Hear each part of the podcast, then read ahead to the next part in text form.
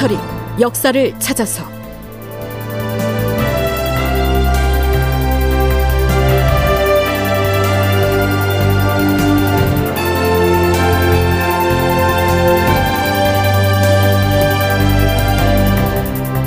제 1153편 원치 않은 영광 존호를 받다. 극본 이상락 연출 황영선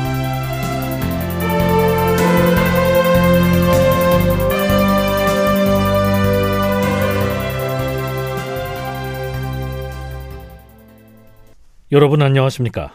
역사를 찾아서의 김석환입니다. 명나라의 감군어사 일행이 한양을 떠난 뒤 광해군에게 존호를 올려야 한다는 신하들의 요구가 쉴 새 없이 이어졌다고 했었지요. 그럼에도 광해군이 수락하지 않자 심지어는 문무백관이 대궐들에 모여 집단으로 주청을 올리는 정청을 하기까지 합니다.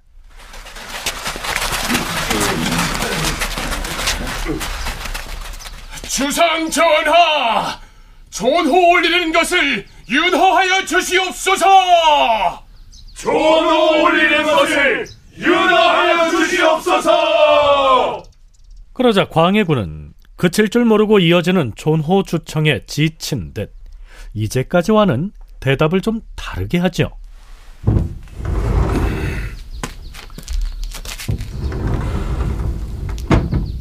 허허, 나라 사정이 이토록 위험한 때를 맞이하였음에도 군신 상하가 서로 버티면서 시간을 허비하고 있으니 참으로 답답하도다. 하, 그러나 과인은 들끓는 조정 여론을 더는 무시할 수가 없어서 일단 뜻을 굽혀 억지로도 그대들의 의견을 따르기로 하였으니 대소 신료들은 마음을 다하여 계획을 잘 세워서 위태로운 국가 정세를 변화시켜 안정을 기하도록 하라. 황공하옵니다. 주상 전하. 광해군은 일단 신하들의 청을 받아들이겠다고 답변을 하죠. 물론 마음이 내켜 흔쾌히 승낙한 것은 아니지만요.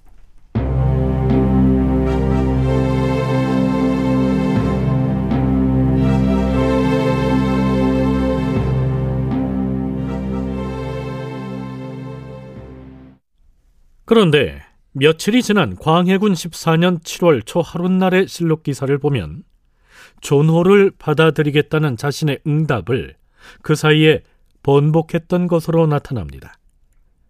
신하들이 존호 올리는 절차를 속히 진행하도록 재촉하자 돌연 이렇게 대답하죠. 선대 임금들의 경우를 살펴보더라도 왕이 일단 윤허를 하였다가 다시 거두어들인 사례가 어찌 없었겠는가. 더구나 지금은 나란 일이 매우 위태로움에도 불구하고 날마다 머리를 맞대고 국가 생존의 전략을 수기해야 할 대신들은 대수롭지 않게 태평한 나날을 보내고 있으니 이렇게 해서 어찌 200년 종묘사직을 지탱하겠는가? 사정이 이러한데 과인이 어찌 감히 허울을 턱없이 받아들여서 종묘사직과 백성들 그리고 천하 후세에게까지 죄를 지을 수가 있겠는가? 나는 이것을 두려워하여 명령했던 것을 다시 거두어들인 것이다. 어찌 그 외에 조금이라도 다른 마음이 있겠는가? 광해군은 존호를 받겠다던 자신의 응낙을 없던 일로 해버립니다. 나라 사정이 어려운데 허호를 받아서 종묘 사직과 백성들에게 죄를 지을 수 없다고 한 발언을 통해 신하들이 그처럼 받으라고 압박하는 존호를 그가 어떻게 인식하고 있는지를 짐작할 만하죠. 정작 광해군 자신은 그것을 허울만의 헛된 호칭이라고 여긴 것이죠.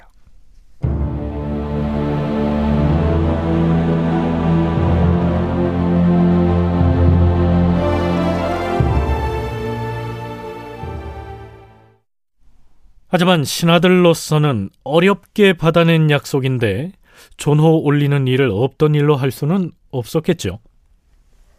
사헌부와 사관원이 합사하여 왕에게 존호를 받지 않겠다는 말을 다시 거두어드리도록 청하였다. 전하, 존호를 올리는 일이 어떻게 결정되었사옵니까? 비변사의 대신들과 사헌부, 사관원, 홍문관 등 3사와 거기다 왕실의 종친들까지 합세하여 문무백관이 하루에 세 차례씩 대궐 뜰에서 정청을 한 끝에 간신히 윤호를 받은 사안이옵니다. 하온데 이 뜻밖에도 그만두라는 명령을 갑자기 내리시니 온 나라의 신민들이 어찌할 바를 모르고 있사옵니다.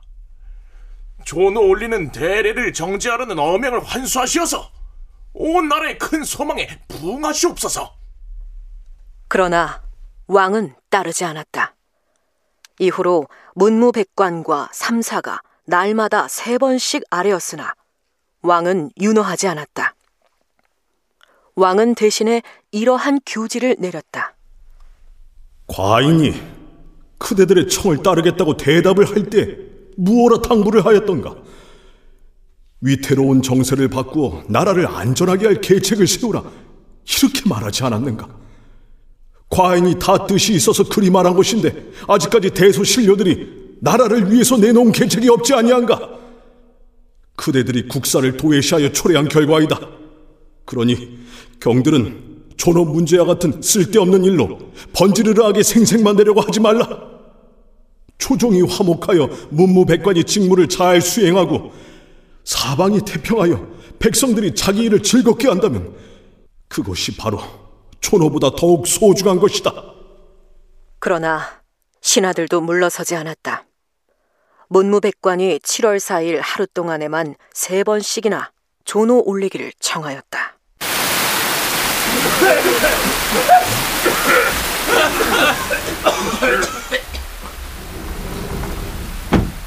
전하, 지금 비변사 대신들은 물론이고 사원부, 사관원, 홍문관의 관원들과 종실의 어른들까지 대궐들에 모여서 억세게 내리는 비를 맞아가며 존호 올리기를 청하고 있사옵니다. 전하, 문무 백관을 안심시킬 수 있는 교지를 내리시옵소서. 하, 알겠다. 지금 교지를 내릴 터이니 승진은 가서 이렇게 전하라. 광해군이 내린 교지는 이러하였다.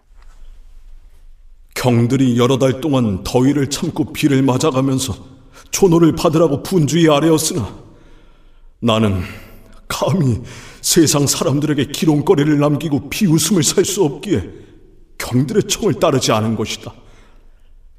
그러나 이토록 간절히 원하고 있으니 우선은 힘껏 따르도록 하겠다. 다만 이 일이 혹시라도 중국의 관리들이나 장수들의 귀에 들어가지 않도록 각별히 주의하라. 여기서 잠깐. 신하들은 다분히 명나라를 의식해서 왕에게 존호 올리는 의례를 거행하려고 했었죠. 그렇게 함으로써 조선이 명나라에 대한 4대 의리를 여전히 저버리지 않았다는 점을 내보이고 싶었을 텐데요. 그렇다면 오히려 일부러라도 명나라의 그 사실을 알렸을 법한데 반대로 광해군은 명나라 사람들에게는 비밀을 유지하라고 명을 내리고 있습니다. 왜 그랬을까요? 앞에서 광해군이 했던 발언을 상기할 필요가 있습니다. 지금 후금의 군사들이 압록강변으로 이동하였다고 들었다. 전쟁의 기미가 이미 박도하였으니 조노를 받는 것 자체가 명나라 황제에게 충성을 다짐하는 의미가 깃들어 있는데 그런 사실이 후금 진영에 흘러 들어가게 되면 나라의 해가 될 것이다. 광해군은 그렇게 생각하지 않았을까요?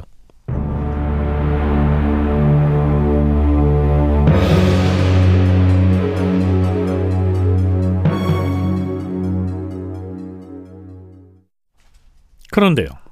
지난 시간에도 언급했듯이 이 무렵 조정의 기강은 극도로 해이해져서 국왕의 권위가 신하들로부터 공공연하게 무시당하고 있었던 것으로 보입니다. 도처에서 그러한 정황이 나타나고 있는데요. 특히 비변사의 대신들은 직무 수행을 거의 방기하고 있었죠. 광해군은 비변사 당상들을 불러들인 다음 이렇게 질책을 합니다. 요즘 비변사의 당상들은 도대체 무슨 일을 하고 있는 것인가? 전하, 신들은 평상시 해오던 대로 신들에게 주어진 임무를 지금 중국 관원들이 우리나라 도초에 들어와 있다. 그런데 그들을 제대로 접대하고 있는가? 임금의 명령은 아무리 작은 일이라 하더라도 받들어 행하지 않아서는 아니 되는 것인데 중국 관원에 대한 접대가 소홀하다는 불만이 여기저기서 들려오고 있다. 경들이 과인의 명을 받들어 이행하지 않기 때문에 온갖 나란 일이 행해지지 않고 정체된 것이다. 왕의 명령을 대신이 제대로 이행하지 아니하고 대신의 명령을 하급 관리들이 이행하지 않으니 나라의 존망이 달려있는 위태로운 시국에 이것이 말이나 되는 일인가? 과인은 이 점이 몹시 가슴이 아픈 것이다. 음, 어명 받잡고 소임을 다 하고 있어옵니다, 주상 전하. 소임을 다 하고 있다 하였는가? 이것들이 다 무슨 문서인지 아는가? 서북면의 국경지대에서 위급함을 보고한 문서들이다. 이것은 주보윤이 세 차례나 거듭해서 보내온 계문이고 이것은 용촌 무사가 위급함을 알려온 문서들이다. 이것들을 비변사에 내려보내면서 속히 계책을 마련해서 과인에게 아뢰라 일렀거늘 어찌하여 감감무소식인가? 경들은 대체 무슨 마음을 먹고 있는 것인가? 오늘 안으로 초목마다 준비를 해서 일일이 과인에게 아뢰도록 하라. 예, 예, 주상 전하.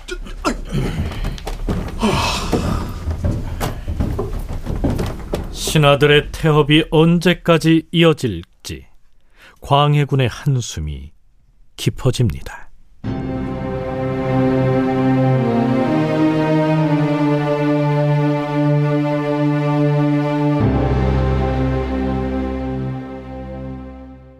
그건 그렇고요. 광해군이 일단 존호를 받겠다고 허락했었죠. 존호를 올리는 의식은 존호대례라고 해서 종묘에 지내는 제사를 포함해서 모든 과정을 국왕이 직접 주관하는 큰 행사였습니다. 그래서 광해군은 어떻게든 존호를 받지 않겠다고 사양했던 것인데요. 아직 이 대례 날짜를 잡지 못하고 있는 중에 한 가지 변수가 생깁니다.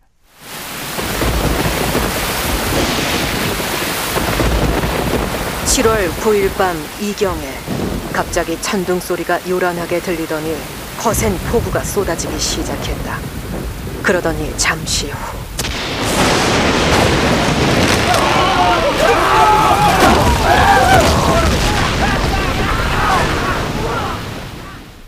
인경궁의 벼락이 떨어져서 궁궐 정문의 두 기둥이 부러지고 작은 현문이 벼락에 맞아 부서졌다. 그 바람에 궁궐 건축 공사를 담당했던 인부 한 사람이 벼락에 맞아 죽었다. 인경궁은 인왕산 자락에 대규모로 신축 중이던 새로운 궁궐이죠. 아직 공사가 끝나기 전이었는데 갑작스럽게 재변이 생긴 겁니다. 왕조 시대에 벼락이나 우박이나 가뭄이나 홍수 등의 이 제의 현상은 하늘이 내린 경고의 의미로 받아들여졌기 때문에 당연히 조정에 비상이 걸립니다. 다음 날인 10일 아침 광해군이 승정원의 보고를 받습니다. 주상 전하, 도승지가 아래옵니다. 오, 간밤에 인경궁에 벼락이 쳤다는 보고를 받았는데 어찌 되었는가?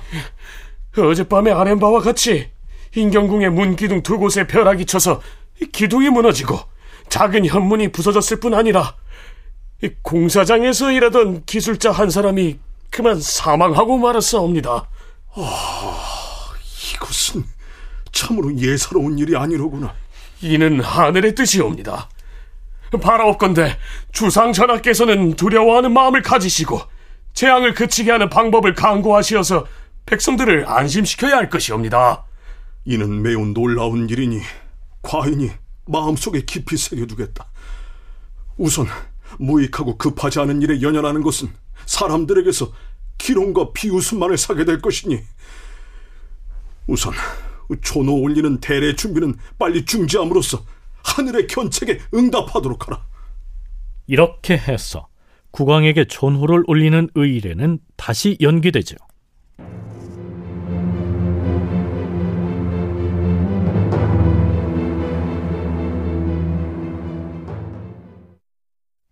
넉 달쯤 뒤로 가볼까요?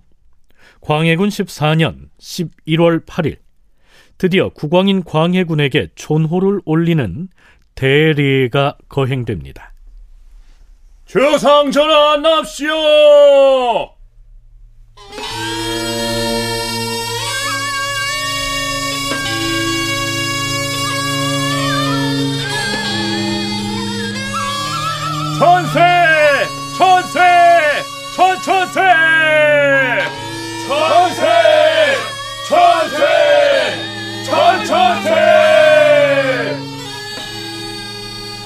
중국 조정에서 황제가 친히 직서를 내려서 위로하고 은과 예물을 아울러 하사하시어서 임금을 칭송하였으니 이를 기리기 위해서 드디어 임금에게 존호를 올리게 되었다. 존호는 건의, 수정, 창도, 숭업으로 정하여 올렸다. 이날 임금은 정전으로 나아가서 문무백관 및 팔도 수령들의 하례를 받고서 사방팔방에 교서를 반포하였다. 또한 문무백관들의 자급을 올려주었으며 옥에 갇혀 있는 잡범 이하의 죄수들을 사면하였다. 이때 광해군에게 존호로 올려진 건의, 수정, 창도, 숭업이라는 이 여덟 글자가 어떤 의미를 지내는지 서강대 기승범 교수로부터 들어보시겠습니다. 신하들이 받으라고 한 존호의 내용이 뭐냐면은 건의, 수정, 창도, 숭업이에요. 쉽게 풀이하자면은 건의, 의를 세웠고 다음에 수정, 바를 정자입니다. 정당함을 지켰고 정의를 지켰고 창도, 길 도자예요. 도를 드높였고 현창했고 그래서 숭업, 업이라고 하는 거는 뭐 나라의 기업 그런 정도죠. 업을 드높였다. 이런 얘기거든요. 그럼 여기서 오를 의자, 발을 정자, 길도자 이게 다 뭐냐 하면은 의리, 정의, 도리 이런 거거든요. 이게 뭐겠어요? 사대 의리를 얘기하는 거예요. 자 그렇다면 신하들은 왜 광해군에게 존호를 받도록 그토록 집요하게 요구를 했는지 광해군은 왜 또 그 요구를 한사코 거부하다가 이 시기에 와서야 마지못해 수락을 했는지 그 과정을 계승범 교수로부터 들어보시겠습니다. 광해군의 속성을 모를 리가 없죠. 이런 사대 의리를 드높인, 드높인 공이 하늘을 찌를 듯하니 존호를 받아없어서 말은 그렇게 하지만 이런 존호를 받는 순간 광해군이 강군호사가 가지고 온 칙서의 내용을 거부할 명분을 상실하잖아요. 광해군, 광해군을 못 받겠다는 거예요. 중간에 이제 강군호사는 빈손, 빈손으로 돌아갑니다. 돌아간 다음부터 신하들은 이 존호를 받으라고 계속해서 파업을 하죠.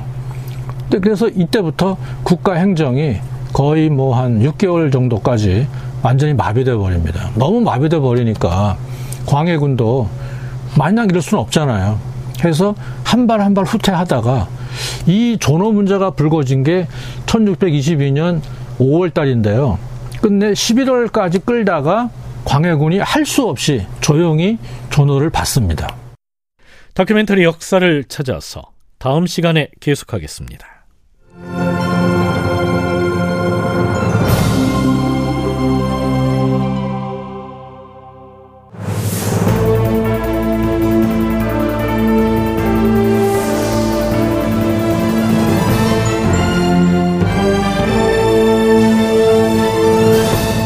다큐멘터리 역사를 찾아서 제 1153편 원치 않은 영광 존호를 받다 이상락 극본 황영선 연출로 보내드렸습니다.